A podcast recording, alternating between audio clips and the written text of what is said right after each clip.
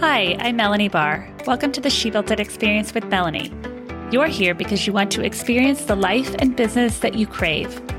Join me as I talk to women who have successfully built it, a career and business that they love. We dive into the topic of how they built it and talk about everything from having the courage to make career leaps to the details of how to lead effectively, create successful teams, implement strategies for growth, and infuse tech innovation. Magic happens when we focus on the part of ourselves and our business that brings us joy. So let's dive in. Doctor Nicole Byers has a P H D in clinical psychology with a specialty in neuropsychology. Nicole uses neuroscience-based strategies to help her clients boost their efficiency at work and defeat overwhelm. She has helped hundreds of busy professionals and leaders develop new mental habits and reach success. Thank you for joining us, Nicole. You have a P H D in clinical psychology with a specialty in neuropsychology. Share with us what you do and what gave you the courage to launch your business. Yeah, my background is in psychology and neuroscience. I'm a psychologist who specializes in brain health. I spent a lot of time in university studying the science, psychology, neuroscience of why we do the things that we do and what holds us back from success. After I graduated, I spent a number of years working on a hospital neuroscience team, working with folks who had had injuries or illnesses that had impacted their brain health. And then after doing that for a few years, I transitioned to starting my private practice, where I still do some of that similar work, but I also do education and online coaching now, working with high achieving, mostly women who are struggling with burnout and how to recover from that burnout. And it has to be so interesting coming out of COVID because we all went through so much mentally during COVID. Yes, absolutely. I think that was a really interesting time for all of us to experience what that chronic stress did to kind of our bodies, minds, and spirits. And I've been talking about this a lot lately, but we do really good in dealing with short-term stress, right? So early in the pandemic, we're all like loving the time off and everyone's making sourdough bread and things are great. But as things went on for a year and two years and now into year three, it's really taken a toll on, again, our minds and our bodies and how much we're able to cope with that stress. And I'm a working twin mom. I have eight-year-old twins. And you're right. You go through those stages and you think, I can do this. I'm so positive. I can homeschool and keep working and keep up with everything. I think I'm still letting go over time of some of the effects of it. Yeah, absolutely. I think we all are. And I think we all will be for a while. If anything, something positive that will have come out of this experience is it's given us a chance to reflect on really what those expectations are that we set for ourselves as women, entrepreneurs, mothers, and what that means to us in terms of our daily lives. Mm-hmm. We all procrastinate from time to time. I find it's good sometimes because it helps me work through something I'm thinking about. Other times we don't have the luxury to procrastinate. Why do you think we do this? I think procrastination most often comes down to fear. At least it does for our brains. Our brains want to be comfortable, they want to be safe, and they want life to be easy. And so when we're up against something that doesn't feel easy for our brains, whether that's a task at work or a task at home, or it's something that brings out some of those insecurities. Oh, I'm not sure if I can do this. I'm not sure if I'm going to be successful. What if I mess up or let something down? Our brain puts up a lot of resistance and says, Mm-mm, I don't want to do this. And that can show up as procrastination and avoidance. And what do you suggest we do when we are having these feelings? I think the first part is recognizing that you're in that procrastination mode, recognizing that your brain is saying, oh, this feels uncomfortable. I don't want to do it. Taking a moment to even just take a few deep breaths to center your body, center your mind, reduce that brain's panic response, and then ask yourself, okay, what is it about this that I don't want to do? Why am I holding myself back from doing that? Because so often once we're able to recognize why we're holding ourselves back, it makes it a lot easier to take action. It's so true. And sometimes I'll ask myself why. And if I wait too long, I'll give myself the deadline to make sure if it's something that I don't absolutely have to do, but I want to do it. Sometimes giving myself that deadline helps. Such a great strategy. I love deadlines. I also need deadlines to get anything done. And it can be just that extra little bit of motivation, like you said, to get in gear, get our brains out of that procrastination mode. In today's media, it can be easy for perfectionism to take over.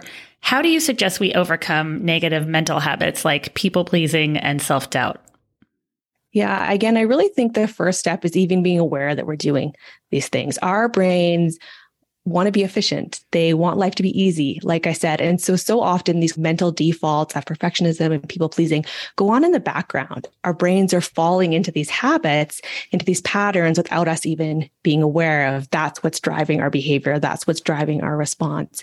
So becoming more aware when our brain starts to go into that, oh, I need to make sure that I do this just right. Or I can't take on that new challenge because what if I mess up? Or what if I let someone down? Or what if I can't do everything and be all the things? And once we start to notice those thoughts, we're able to bring them into the open for our brain, which means that our brain can think about them more critically without them just going on behind the scenes, taking control. I've been asking myself, what do I want to do instead of what do I have to do? I mean, I know the things I have to do, but it's also when you ask, what do you want to do? It opens your mind so much more. And with perfectionism, we all get stuck in the social media scroll. It's just harder today, whether it's habit of scrolling or how we feel when we're looking at someone's page or someone that might be where we want to be. Yeah, absolutely. Our brains are really quick to fall into that comparison game of seeing everyone's social media posts and being like, oh, how come I can't do that? How come my life doesn't look as great as that? And we forget, one, that social media, often we only post what we want people mm-hmm. to see. We're only yes. posting the good things. And then we also forget everything that it took for that person to get to that point, whether it's a successful businesswoman or a leader or actor or famous person. It's taken them a lot of years and a lot of hard work to get there. Overnight success isn't truly overnight success. And a lot of those people have help. And I think that's something that we so often forget is how much help those really successful people have to make their lives look so easy. That's a good point and a good reminder, because a lot of work goes into social media. It doesn't just happen. Right. And it can be easy for us to look at something and think that it did. Yes, absolutely. And everything looks perfect and everyone's house is perfect and everyone's having billion dollar businesses all the time, right? Mm-hmm. If you're listening, you're working towards living the life that you crave. Knowing what we want and setting goals are a big part of that. How do you recommend we set goals and, more importantly, follow through with them?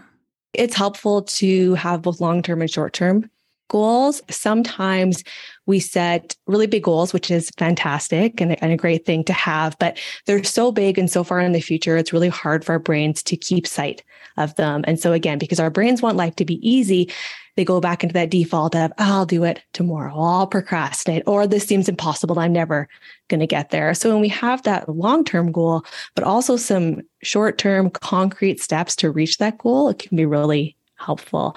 So having a goal that's measurable, something you know if you succeeded or not, something where you have a deadline. We talked about deadlines already for ourselves, and something that's really concrete and easy to understand for your brain can be a great short-term strategy. And then all of those wins will compound for our brains, because our brains love having success. And so every time we have those little wins, it boosts that motivation, boosts that confidence, and makes us more likely to keep going. That's good advice, because sometimes we can set that long-term goal that we want, but then that will just lead us into procrastination and more overwhelm. Mm-hmm. So absolutely. You're right. Having those little steps and those little wins will just keep us moving forward towards the overall goal. Definitely. We all experience overwhelm from time to time. As a twin working mom, I know I do, and I know I'm not alone, whether you're busy with family, work, or keeping up with a lifestyle. Overwhelm at times can easily take over. You mentioned it can lead to memory errors. What do you suggest we do when we feel overwhelmed? Yeah, that's a wonderful question. And so sometimes how I like to describe it is our brains only have so many resources, and how we use those resources is going to impact how re- successful we are with our daily tasks. If my brain is really stressed and overwhelmed because I am juggling my kids and juggling work and trying to think about getting home and making dinner and how am I going to get my kids to practice and all the things I have to do tomorrow, all of those thoughts are pulling away mental resources. And what that does for our brain is it sends our brains into a bit of panic mode. They say, oh my gosh, this is all overwhelming. I don't know what to do. And our bodies start to react. So we start to feel some of that stress in our bodies. We feel more tense. We start making mistakes. We're more likely to be forgetful, to leave our phone in the fridge, or forget the five things we went to the grocery store to get and only come back with one of them, because our brain doesn't have the resources to put towards those tasks. A great strategy, if you're starting to feel that mental overwhelm, your body's starting to feel that tension, your your whole mind body is starting to respond, is to pause and take a few deep breaths, those really deep belly breaths through our stomach. What that does is it signals our brain that we can go into calm and relax mode, because when our brain goes into overwhelm, when we start to stress out, our body responds. We don't breathe as deeply. We breathe through our shoulders and through our chest. So we get a lot more muscle tension, which just increases that stress response. So even taking a few deep cleansing breaths can relax our brain, free up those brain resources to remember where you put your phone or remember what you have to do next. I think I relaxed my shoulders even more as you were talking. And it's interesting to think about our brains in terms of amount of resources. I don't think I've ever thought about it that way. And I started to do ten minute stretches every morning. And you're so right. It changes the mental outlook of your day. Yeah, absolutely. Whatever that pause is, whether it's stretching or breathing or doing something relaxing, sitting outside and getting some fresh air, just giving your brain that pause can free up those resources. You believe perfectionism is bad for your health, literally. Tell us why. Yeah. And so that really comes back to how our brains and our bodies are connected. Our brains are doing a lot all of the time, right? They're trying to keep us walking. They're keeping us talking. They're keeping us breathing. They're doing all of these things. And so when we're putting a lot of resources towards things like making sure we're not making any mistakes in any of our emails, making sure that we are on top of all the five thousand things we have on our to-do list, making sure our house is perfectly clean just in case someone comes over, and then feeling really guilty and mad at ourselves when we don't live up to those expectations, because that's the negative side of perfectionism, right? Is it's great to have high standards until you start beating yourself up when you inevitably can't reach those standards. That's taking up a ton of those brain resources. So there's less resources left over for managing stress, which we know takes a huge toll on our bodies. It can impact our sleep, it can impact our digestion, it can make us more likely to have pain and tension that we talked about already. And so as our brains and our bodies are connecting, as the stress begins to build, it makes us less efficient. We make more mistakes, which kicks that perfectionism into high gear again. And then the cycle can really, you know, go on with that. My biggest lesson was having twins, because during that time, I've always been very independent. I had to learn to ask for help, and I had to learn to say, okay, the dishes are not going to get done and I'll just have to do them later. And that was really a great lesson for me, honestly, because in, in the past, I would be able to power through it or find the energy. But when the twins were born, I had to learn to look at life a little bit differently, which I'm grateful for. Yeah. Oh, I can only imagine. Even just having one, when my daughter was born, it was the same for me. You're sleep deprived, your brain's running low, right? There's only so much that you can do. And you know, your primary goal at that time is keeping those little tiny humans alive and happy. And so that's where our priorities go. And it is, it is a shift. Just like you said, it's hard, especially when we are high achievers and we set high goals for ourselves and we want to be able to do all these things. To feel like we're having to let go can often feel like we're failing, like we're not living up to those expectations. When in reality, what we're doing is making space for all these other things that we want to do and that are really more important to us. Magic happens when we focus on the part of ourselves and our business that brings us joy. What is one way that you make sure to live your joy each day? One thing that I have been doing, I've really been focusing on this over the past year, is taking some time to myself every night. I used to, as soon as I put my daughter to bed, I would spend the next hour tidying up her toys and putting stuff away and cleaning dishes. And then I was going to bed tired. I wasn't having any time to unwind, to relax. And so I've really been spending that last hour, or sometimes half an hour, depending how easily she goes down, doing something that's just fun for me. For me, that's reading. I love reading fiction and nonfiction. It helps me relax. It brings me joy. And then doing simple arts and crafts stuff with no pressure on myself to be good at it, because that's something that I've learned is sometimes we start hobbies and then we put even more pressure on ourselves to turn those hobbies into something like, oh, I'm going to paint and I'm going to sell my paintings. And then it brings away that joy and it puts that perfectionism back on everything that we do.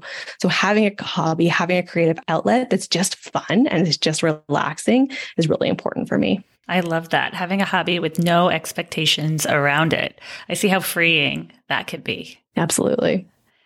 Thank you for joining us today and taking us back to our brains and why we do things and making us think deeper on the topic. Can you please tell listeners how and where we can find you? Yeah, best place is probably my website. It's Dr Nicole Byers dot com. I have links to my blog and my podcast and lots of other resources.